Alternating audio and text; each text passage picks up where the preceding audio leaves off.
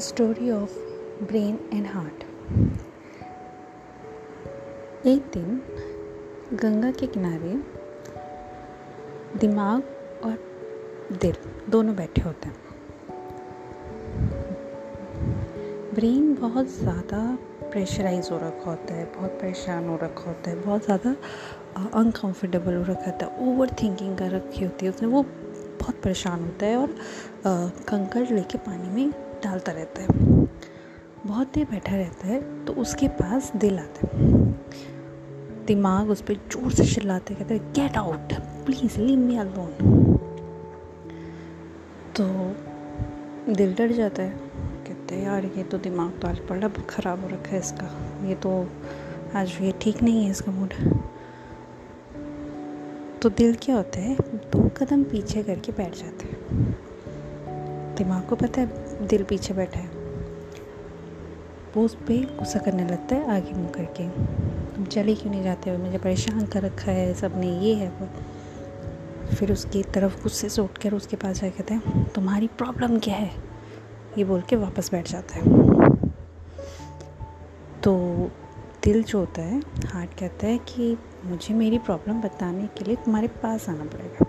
तुम्हारे साथ बैठना पड़ेगा। तो दिमाग कहता है, ठीक है, आओ, बैठो। दिमाग आके आता है, दिल आगे आता है और दिमाग से एक स्टेप नीचे बैठ जाता है। एक स्टेयर्स नीचे बैठ के वहाँ बैठ जाता है।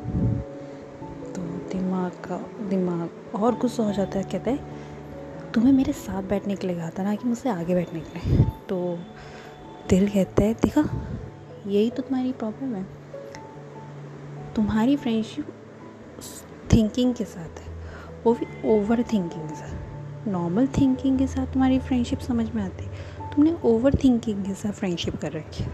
मैं तुमसे एक स्टेप नीचे बैठा जिससे तुम्हार तुम्हारी बात को नीचे पूरा सुन पाऊँ।